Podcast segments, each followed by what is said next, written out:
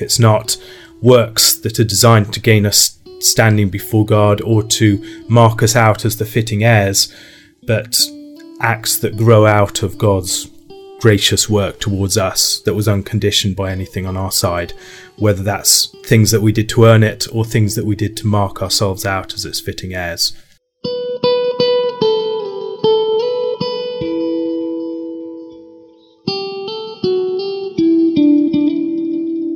Hey, folks, and welcome to episode 163 of the Theopolis Podcast.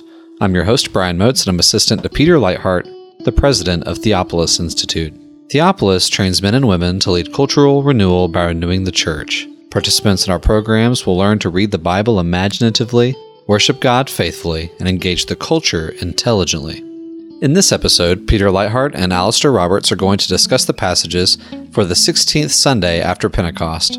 We really hope that you enjoy and are sharpened by these observations on these passages. And as always, thank you so much for listening.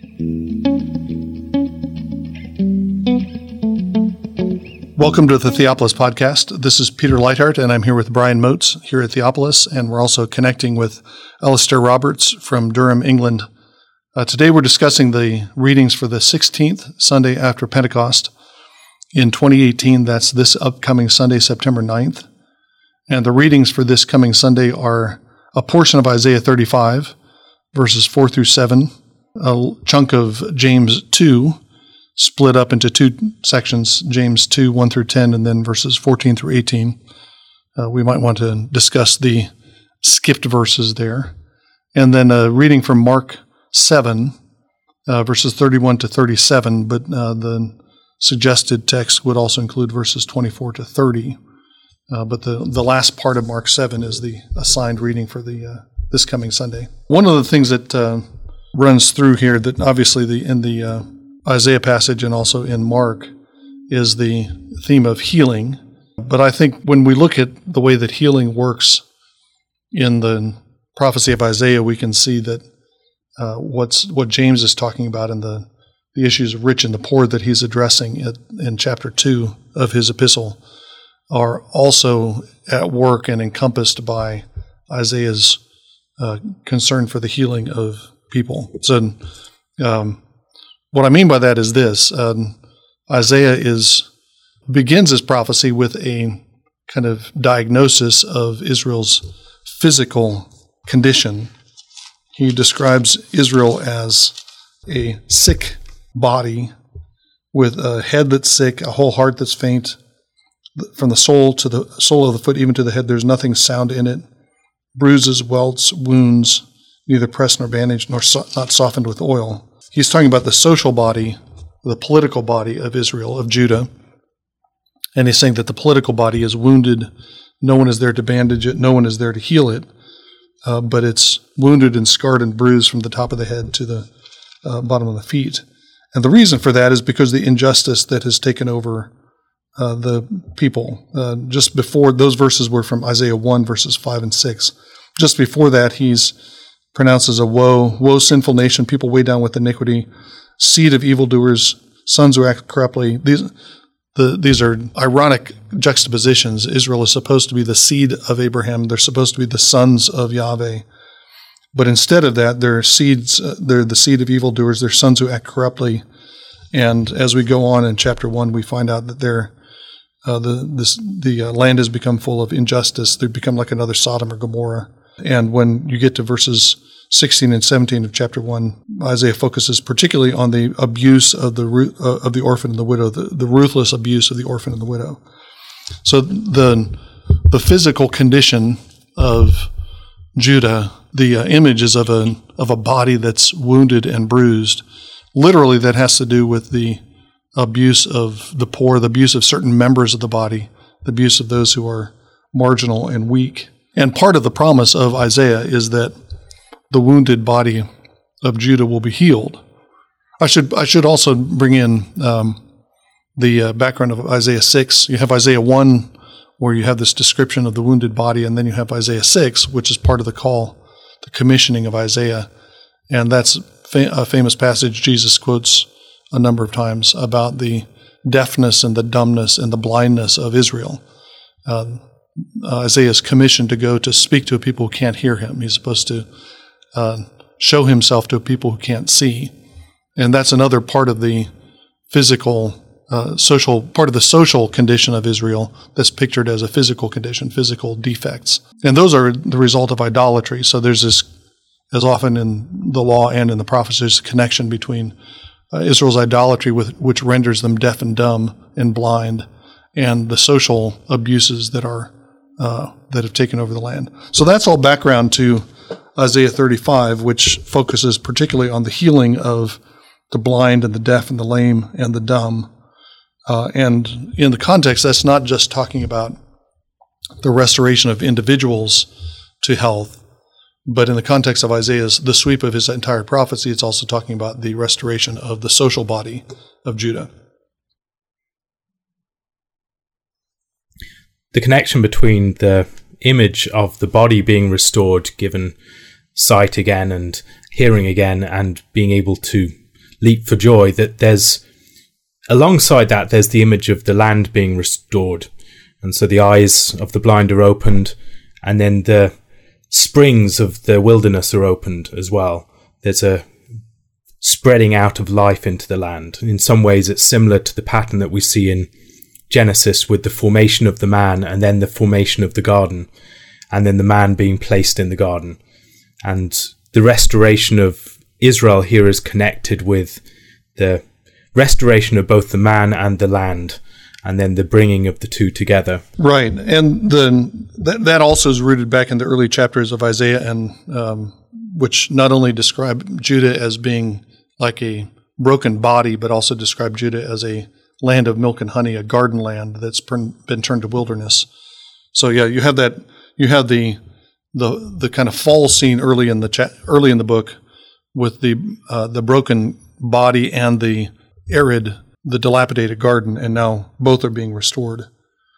Uh, Isaiah 35 is also part of a large new Exodus theme that runs all the way through Isaiah, particularly becomes prominent after the middle of Isaiah when you get to chapter 40. And uh, the attention turns from the immediate crisis of the Assyrian invasion to the more distant threat of Babylon. And you have repeated allusions to the restoration of Judah from exile, their return to the ter- return to the land, and the Lord's return with uh, leading them. And you already have that here in this passage. Um, this is a desert scene, as you mentioned, uh, and it's the desert is being restored. It's becoming a garden with flowers, and uh, the glory of Lebanon in verse two refers to the glory of the the glory of the the, uh, the cedars of Lebanon. And the reason why the land is being restored by the wilderness is being restored is because water is breaking out in the wilderness there's streams in the Arabah. Scorched land is becoming a pool, and the land that was once the haunt of jackals is becoming a a, a lush and fruitful land. So you have that. That's that's restored Eden, but it's also a an image of the uh, return. It's it's a new Exodus image, water in the wilderness. As as the Lord made a garden in the wilderness for Israel when they came out of Egypt, He's going to make a new garden in the wilderness when they come out of exile. And then the chapter leads up to the point where they're placed in the mountain of God's inheritance on, on Zion. It's the culmination of the, the exile um, and new Exodus imagery. But I think the the connection with our gospel reading is pretty obvious here. I've referred in the past to Rikki Watts's book on his monograph on the New Exodus theme in the Gospel of Mark. It's really illuminating study of uh, the Gospel of Mark.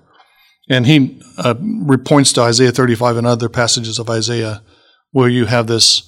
Uh, the, the the healings are put in the context of this new Exodus. So what what Jesus is gathering by healing the lame and the blind and the dumb and the deaf, is, he's gathering this uh, ragtag bunch of returning exiles, restoring them as a people, restoring the social body, and returning them, bringing them out of an even more severe exile than Egypt or Babylon. He's bringing them out of the exile from Eden. He's bringing them out of the exile of sin and death and bringing them into the into the kingdom. So um, the the picture is you have a kind of um, I don't know if comical is the right word, but the the picture is of the Lord leading this great procession through the wilderness along the highway of holiness, um, and the ones who are following him are the those who've been formerly blind, those who are deaf. This is the this is the great company of people that are that he's uh, that he's bringing back from exile with him, and that's the that's part of the that's an important part of the background to Mark's pass the passage in Mark, which has to do with a specific healing of a deaf, deaf and dumb man that the Lord restores to hearing and to speech. Be interested to hear your thoughts on the use of saliva within this healing. We have the other account in um, chapter 9 of John of Christ using spittle for a healing, in that case for a blind person in a two stage healing. But here you have the the opening of the ears with putting fing- fingers in the ears of the man and then the spittle upon the tongue. What is the significance of that particular mode of healing? Uh, there's some work to do here that I I haven't done in enough detail, but there's there's Old Testament passages that speak about spittle. In some cases, it's a spitting at someone is an act of contempt. That's part of the, uh, as I recall, that's part of the uh, part of the rite for somebody who refuses to act as a leveret for his for his uh, brother or his relative. He he's uh, uh, he's somebody spits at him um, I may be misrecalling that. I know that there is there in Leviticus 15 the rules of uh, impurity, impure issues from the flesh. If somebody is in a condition of uncleanness and they spit at someone, that condition of uncleanness that's in their body is projected out, and uh, they be, uh, whoever they spit on becomes unclean. So there's a I think there's a consistent with what we find elsewhere in the Gospels. There's a kind of reversal of that. Jesus Jesus doesn't contract uncleanness when unclean people touch him. And he also doesn't transmit uncleanness when he spits. Rather, he commit, uh, he, he's um, uh, transmitting healing and power and life. I think in uh, in John nine, I think it's pretty clear that there's a there's a Genesis two background to that passage. Uh, the man was born blind. He's being given sight. He's made made a new man. Jesus doesn't just spit but Jesus spits on the ground and works in the in the ground, and then puts the uh, the wet uh, dust, the wet clay on the man's eyes. There's a there's a reference back to Genesis two and the uh, formation of Adam from the dust of the ground. So this man is being made into a new man. He's being made a new creature, and I suspect that you have the same thing here. Um, the breath of life that is uh, coming from the Lord's mouth breathes into the nostrils of Adam, and he becomes a living soul uh, here you have new life given by Jesus uh, to a man through um, something that comes from his mouth. I, I, suspect too you could you could find you could trace out parallels between things that flow out of Jesus. We, we have John 19 where the water and blood flow out of Jesus that uh, uh classically understood as an image of baptism and the blood of the blood of the Lord's Supper. These are these are uh, life giving fluids that come out of Jesus' body. In John 19, Jesus is the the new temple. Uh, he's the Ezekiel's temple, and from Ezekiel's temple you have these waters flowing that renew and refresh the land. So I think we we could probably find a we could trace out a link there too. It's not just the breath of Jesus that is renewing, the breath that's the spirit, but it's also the the fluid that comes out of his mouth, uh, the water of life that comes out of his mouth. Did you have Did you have other thoughts on that yourself? Um, not particularly. I think one thing I was wondering about was the, any possible connection with the various occasions we have in Scripture where the prophet has their lips open or dealt with or um, God's word placed in their mouth. Those are the occasions where we do see an attention given to the tongue, mm. to the mouth, the lips, etc. That the taking in of God's word in some form, or the going out of God's word from the mouth, that Christ's mouth like a two-edged sword, the word coming out, or the word of the prophet like fire coming out of their mouth, mm-hmm. mm-hmm. and that sort of exchange of fluids from the mouth and the opening up of the tongue um, maybe connects in some um, broad sense to those themes. Yeah, that that makes sense because the verse thirty-three suggests, although it, uh, the NASB makes it less ambiguous than it is, but then uh, verse 33 suggests that the spitting is specifically for the loosening of the tongue. So he puts his fingers in his ears and spitting, he touched his tongue my NASB helpfully adds with his saliva, with the saliva. That's not actually explicit, but uh, the spitting is connect seems to be connected more with loosening of the tongue than with opening of the ears. So uh, that would make sense that this is a cleansing of the mouth. It's a loosening of the mouth so that man can testify and and witness. Your comments also suggest a possible connection with uh, various imagery of of kissing in Scripture, uh, osculation, an exchange of breath, an exchange of fluid, a mouth to mouth exchange of life. I mean, you could say that the Creator kisses Adam into existence, and um, you have um, images of refreshment and new life given through a kiss in the Song of Songs. So this is this is kind of a uh, it's it's not a kiss, but it's kind of a mediated kiss. Instead of uh, direct lip to lip, uh, Jesus apparently spits on his finger and then touches his finger to the mouth of the man. So it's not exactly a kiss, but it's a kind of mediated kiss. It's like the old uh, PAX board that uh, they would use instead of exchanging a kiss of peace. They would you'd kiss the board, and then somebody else would kiss the board. You would be kissing each other, but mediated through the the PAX board. Didn't know we'd get to a theology of the holy kiss from this passage. Yeah, I didn't. I didn't know. I didn't see that coming either. but uh, every everything, all roads lead to osculation. I think it's the it's it's the it's the center of the universe. I, I, do think that your connection with the prophet, I think, is worth uh, worth highlighting again because this man is being restored. I guess you could say he's restored to both priestly and prophetic uh, kind of ministry. The the opening of the ear, that at least in the NASB, that's the verb that's used in verse 35. I haven't looked at the Greek, but uh, the ears are opened and the tongue is removed. So the loosening of the tongue is a kind of prophetic bestowal of kind of prophetic vocation. He's going to become a witness. You drew the connection with Isaiah 6. But the opening of the ear is a that's a uh, that's a priestly act. It connects with the uh, rite of um, for making a uh, the rite that's used to make somebody a permanent slave in the law. They'd have their ear bored, and the the uh, the verb is their ear is opened. It's the imagery of the priestly ordination rite when you have blood put on the earlobe of the uh, priests who are being ordained. Uh, that's a that's an image of the opening of the ear. In this case, it's a man who can't hear, so his ear is open in, in the literal sense that he can now receive the vibrations of sound and they can they register but there's also this imagery of he's being he's being uh, ordained, as it were, to a life of service. Now his ear is going to be open to Jesus, and he's also received the words of Jesus. The, the what comes out of Jesus' mouth is now placed on his mouth, and so he's going to both hear and speak uh, the words of Christ. Yes, I was thinking about that. Um, ordination rite that you have in Leviticus 8, and I think it's also used in is it Leviticus 14, um, for yes another another rite, but the big toe, I think it's, is it the thumb and the um and where else is the the earlobe? Yes. Yeah, right. So the hearing and then the actions of the feet and the the hands, but there's another extremity of the body that comes into the foreground in the case of the prophet, which is the tongue and the lips, mm. whether that's the fiery tongues of Pentecost or the um, burning coal that touches the lips of Isaiah or the the book that's taken into the the mouth, um, yeah. whatever it is, that mm-hmm. this is a new extremity that comes, a new corner of the body, as it were, that comes into focus with the rise of that ministry. Right, right.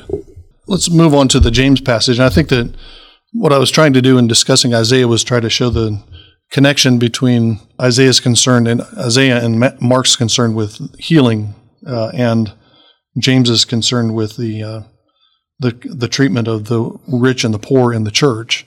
And I think that those two things are connected in Isaiah because the the body of Judah is dilapidated and broken because of the mistreatment of certain limbs of the body, and um, the healing of Judah is a healing that means the the restoration of justice between the different classes and groups of people within the body. And that's, that's what James is addressing at the beginning of chapter 2 uh, when he uh, rebukes the readers for uh, treating, the, treating the wealthy with deference uh, and neglecting or shaming the poor, putting the poor man over in a in a corner while giving a prominent place to the wealthy man. And James offers a, cu- a couple of different arguments against that partiality to the to the rich. Verse five, he appeals to God's election, something that Paul also talks about that God doesn't.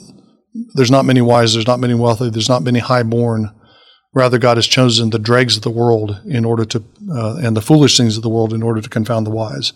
And James says something similar here. God has chosen the poor of this world to become heirs. So the par- partiality to the rich is uh, out of out of sync with God's choice and God's purposes. Uh, he also brings up the the practical um, or the the uh, situational issue of the way that uh, the wealthy are actually treating the members of the church. Verse 6, uh, he says, Is it not the rich who oppress you and personally drag you into court?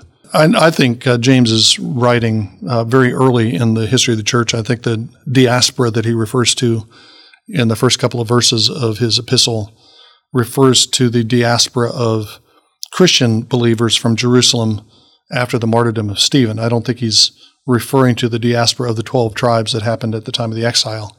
I think he's referring to the new diaspora, and he's writing just in the aftermath of the uh, the uh, persecution in Jerusalem and uh, addressing the addressing the scattered Christians, and he he's scattered addressing them from Jerusalem. He uh, James remains in Jerusalem. It depends on which James which James you think this is, but I think this is James the uh, brother of John, the son of Zebedee. I have an article um, uh, that may be posted on the Theopolis website uh, about the addressees and the dating of James. In any case, I think that verse 6, James is not talking about kind of metaphorical oppression, or he's not talking about uh, kind of hypothetical possibility that the rich would drag them into court. I think he's talking about what is actually happening to the members of the churches that he's writing to.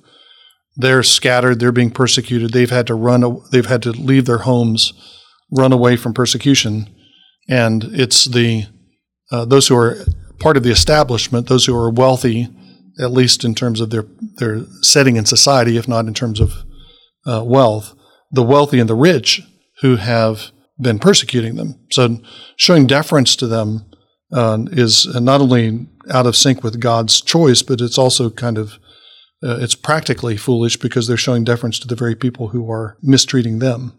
And the foregrounding of the issue of election, I think, is important within this context because it starts off with the introduction that it's in your coming into your assembly, but that reference to election highlights the fact that it actually is Christ's assembly.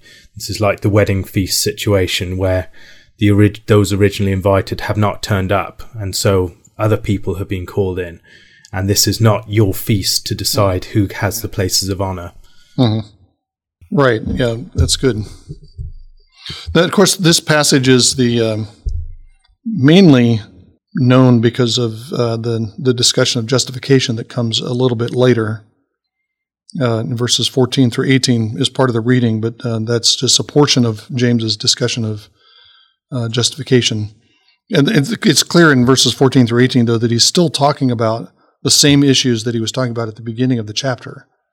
At the beginning of the chapter, he's talking about partiality to the rich and and rebuking his readers for that. He's uh, in verses 14 and following. He's addressing them about how they're to treat poor poor brothers and needy brothers and sisters within the church, those without food or clothing, and uh, that's what leads into the discussion of faith and works. The kind of works that he's talking about are the works of mercy, the works of, of, of giving clothing to the naked, food to the hungry.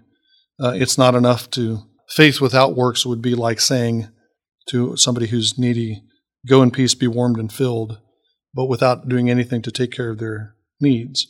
That's not that's not a uh, an effective, a fruitful expression of faith.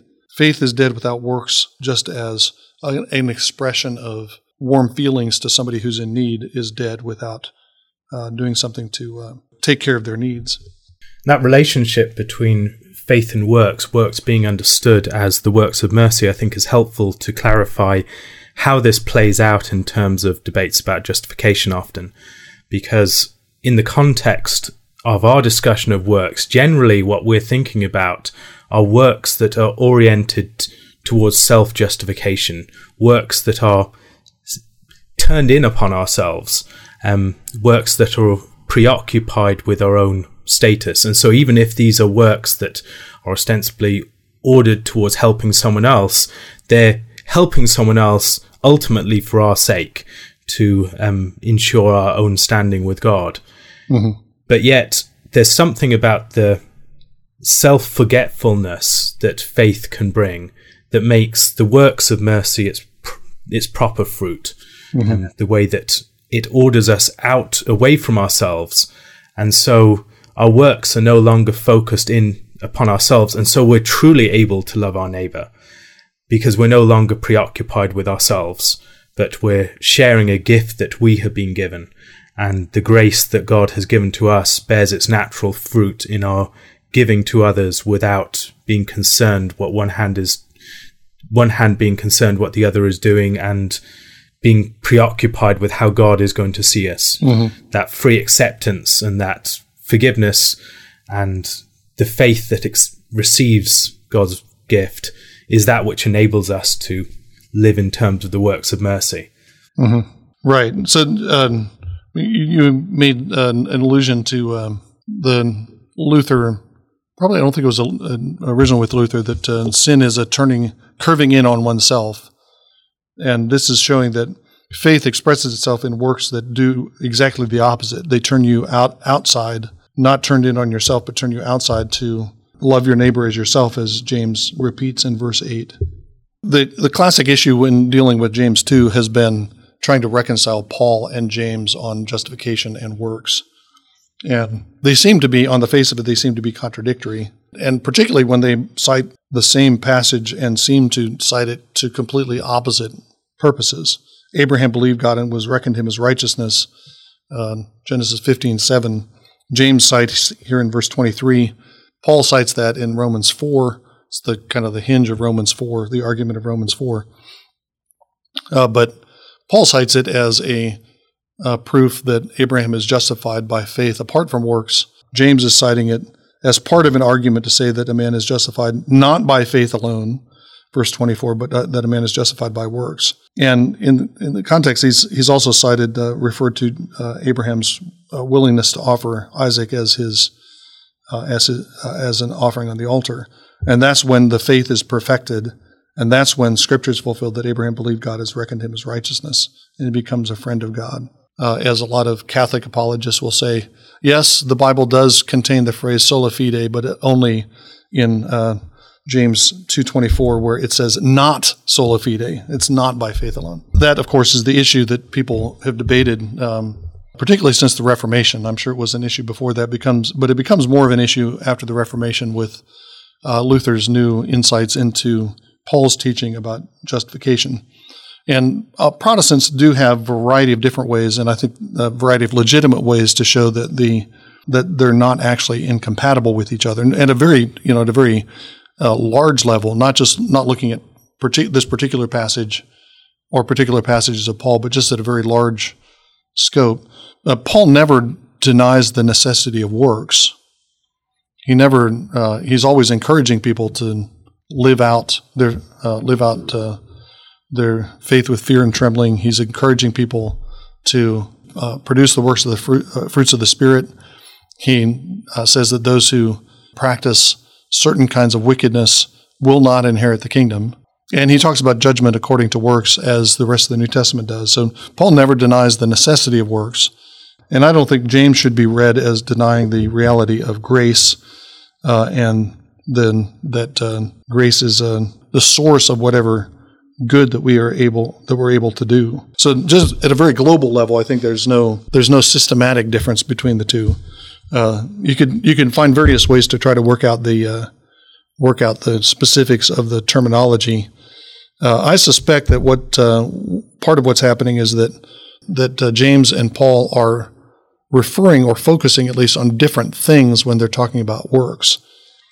James makes it pretty clear that the works he has in view are works of charity, uh, works of uh, giving to those who are in need, clothing the naked, feeding the poor. He refers to Abraham and to Rahab as two examples of Old Testament saints who were justified by their works. And these are these are works of devotion to God. I think what Paul is usually talking about, I think the new perspective or right to this extent that what he's Paul's usually focusing on uh, in on on uh, his discussion of works has to do with, particularly in Galatians, for example, that certain aspects of Torah that are badges of membership or badges of inclusion in the people of God. And we could say that they're talk, using the word justified in different ways, but I think, um, and that may be true, but they also seem to be focusing at least on different aspects of what it, what what works are. Any thoughts, Alastair, on the uh, on that Paul James debate? When we get to passages like I think something like Titus three, um, one to eight, I think Paul has a very clear emphasis upon the importance of good works and the necessity of good works, but good works as fruit rather than the root, as it were. Um, but the way he describes that, I've often found it quite thought provoking. He presents the importance of being ready for every good work and being subject to rulers and authorities, etc. Describes the former condition of um, of the Christians in Crete and then talks about the way in which what was once characterized by a way of life of foolishness, disobedience, deception, all these sorts of things, and serving various lusts, God's good work broke in upon that. The kindness and the love of God our Saviour towards man appeared. And this wasn't because of works of righteousness that we had done. There was nothing that qualified us for this.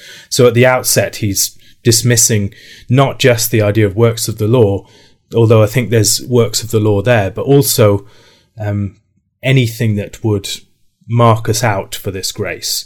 Mm-hmm. But once that has occurred, our actions flow out of that grace that has happened, and the fruits are necessary um, outcome of the grace that we have received. When we're reading Galatians, I think it's very clear that the works of the law are specifically fo- focused upon. I mean, I'd compare them maybe with thinking of your American identity in terms of having your flag flying, having um, attending, I don't know, some special patriotic events on Independence Day, whatever it is. These aren't things that earn you your Americanness, but they are things that mark you out as American. And in many ways, that's how the works of the law function at certain points within Galatians. And he's arguing that it's not so much works that are designed to earn salvation, although he does tackle those at certain points. I think Ephesians 2, he gets into that to a degree, and also in Titus 3. But what he's referring to there is something more particularly about an identity marker, something that marks you out as a fitting heir for this.